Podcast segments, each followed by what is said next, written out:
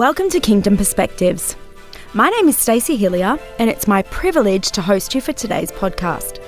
Kingdom Perspectives is all about getting God's perspective on life, culture, and ministry. In a world of increasing noise and deception, we need to cut through the confusion and complexity of the times we live in and get God's perspective on our lives. We would love to encourage you to click on the subscribe button to automatically receive this podcast on a weekly basis.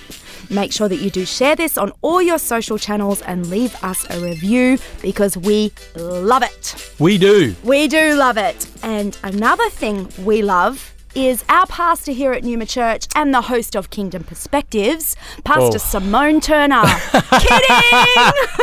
Pastor Corey Turner. I'd be concerned if my wife has this tone of voice, actually. I'd be like, oh, we need to talk. Yeah, definitely. Although sometimes after I've worship led five times in a row, can yes. sound like you. It happens for me too. Does yeah, it when really? I worship lead five times in a row in my dreams.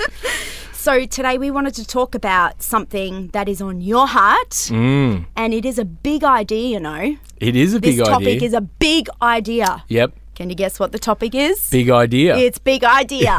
Let's go big or go home. Haddon Robinson, in his book Biblical Preaching, talks about this idea of the big idea. And basically, he says is that in every single biblical passage or genre of biblical literature, the author's original intention is to communicate one central idea. Well, I think when it comes to life, when it comes to ministry, and when it comes to leadership, we all have these big ideas, these axioms, if you've ever heard of that word before, that shape our lives and why we do what we do. An axiom is a statement, it's a short, concise statement which is regarded as being self evidently true. And the book of Proverbs is full of them. Uh, the book of Proverbs serves up a truckload of weighty wisdom in these bite sized pieces, these big ideas, these axioms that in fact shape why we do what we do.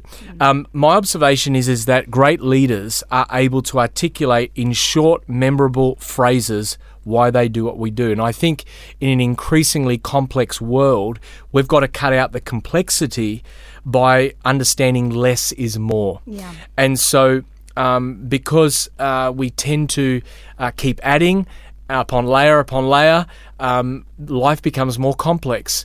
But if you can narrow uh, your approach and your understanding to a, a few key big ideas, you can really begin to not only be able to um, uh, articulate that to others, but live from that with great clarity. This is something you do really well, and recently you've taken our staff through this and encouraged us to do it for ourselves. So, to help the people who are listening today, can you give us some examples of your BIG, big ideas? I can, Stacey. And one of those big ideas that really has shaped my life, and, and particularly of recent years, is something my um, late mother passed on to me in the final days of her life um, several years ago. She said to me, Son, stay within whispering distance of Jesus. And for me, this is all about prioritizing my intimacy with God. John 15, 5 says, Apart from me, you can do nothing. And to the degree that we're convinced that apart from Christ we can do nothing, will be the degree to which we stay within whispering distance of Jesus. Um, I think about Elijah when um, God whispered to him in a still small voice, and you ask the question, God, why did you whisper? What is that about? And God uh, answers, because I was close to Elijah. And the closer you get to God, the better that you are going to be able to hear. And so, this big idea, stay within whispering distance of Jesus, helps me prioritize my intimacy with God on a daily basis. To make sure that I establish a daily appointment with God, that I schedule it, because if I don't schedule it, it's not going to happen. Mm-hmm. But it's out of the overflow of that time with God each morning that I go into my day and I live my life. Another big idea that we practice here at Pneuma is lead yourself before you lead others. This is all about making sure we're living out of integrity. Um, the Bible talks about keeping a close watch on yourself and on the teaching, was Paul's advice, advice to Timothy. And the biggest challenge in ministry you discover, and in life, in fact, is yourself. And when Jesus asks you to follow him, and particularly when he calls you to ministry, it's an invitation to learn how to get out of your own way. Because often we commit self sabotage by getting in our own way. And someone once said, if we could kick the person responsible, Stacey, for most of our troubles, we wouldn't be able to sit down for weeks.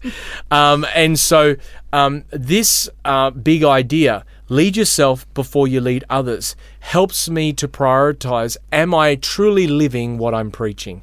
Am I truly living what I'm telling others to do in their life with their walk with God?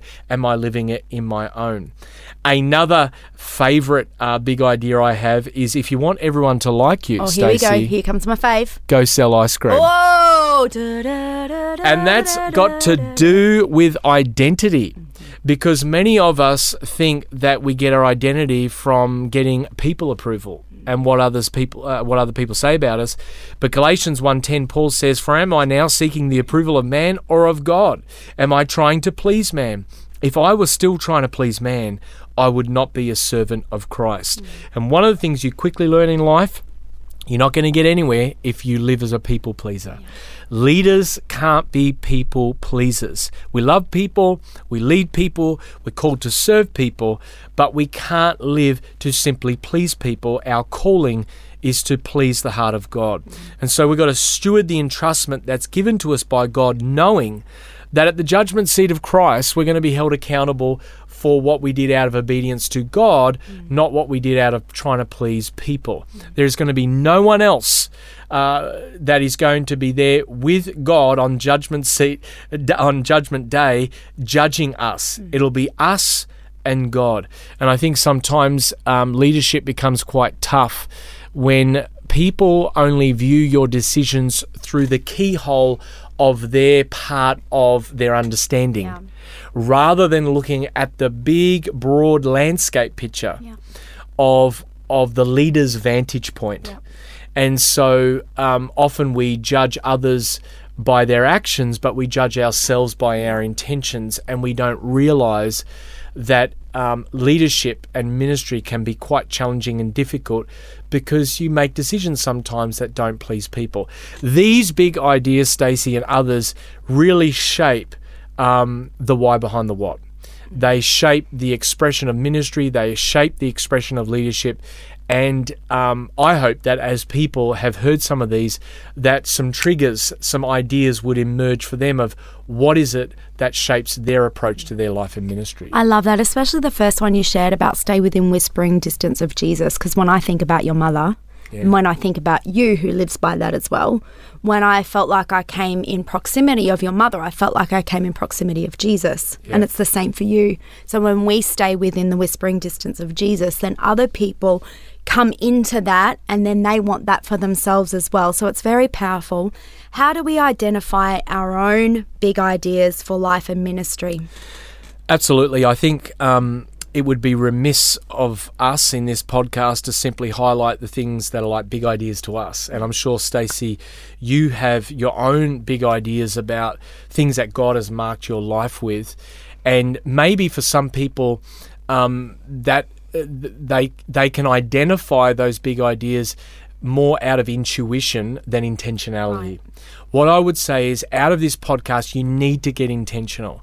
And it begins by reflecting mm-hmm. on your life. Mm. Reflect on lessons learnt, experiences had, things that have been passed down to you. Mm-hmm. It could be family members, parents, mentors, pastors, leaders, things that they've passed down.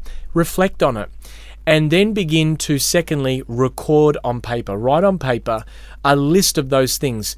Don't try and interrupt the flow of that. Just brainstorm on paper as many ideas as possible. And then when you've got a collage of ideas then you begin to do the third thing which is refine those ideas to like a core of 3 5 or 7 sort of 5 to 7 key big ideas is about where you want to land mm-hmm. And as you begin to work on that idea, refine it, make sure it reflects what you believe to be true from God's word, your understanding, as well as what's been passed on to you. And then the fourth step is to go and repeat that idea to someone special or significant in your world that you're maybe discipling or on the journey with in your um, uh, relationship with God and articulate to them this idea why it's important to you because I've learned that if you really want to grow in something, teach somebody else, right. pass it on. Whenever I'm wanting to learn something, uh, um, uh, thoroughly, I make sure that I learn enough to be able to teach others, and that in the teaching process, it becomes integrated into my personal life. Follow these four ideas reflect, record, refine, and repeat, and you will have a uh, greater clarity around what your big ideas are. That is absolutely brilliant. And the thing is, if we're not intentional about what our big ideas are, our actions in our life will communicate what they really are anyway. Yeah. And I've noticed about you that actually two of your big ideas, like supernatural life and vision, have actually been put down in books. Tell us how we can get our hands on them.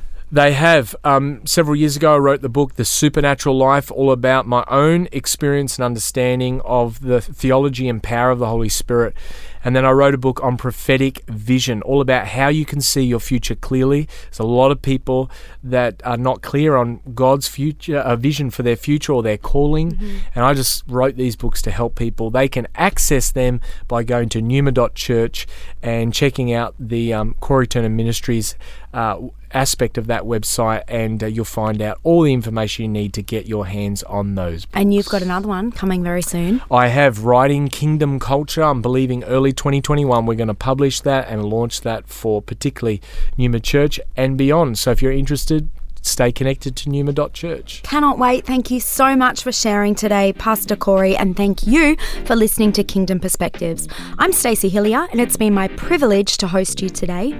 We encourage you once again to click on the subscribe button so that you can automatically receive this podcast on a weekly basis. Why wouldn't you? Why don't you share it on your social media channels and you can hashtag Kingdom Perspectives Hope you've enjoyed this podcast, and we invite you to join us again next week for another edition of Kingdom Perspectives as we get God's perspective on life, culture, and ministry. Remember, in all that you do, seek first the kingdom of God.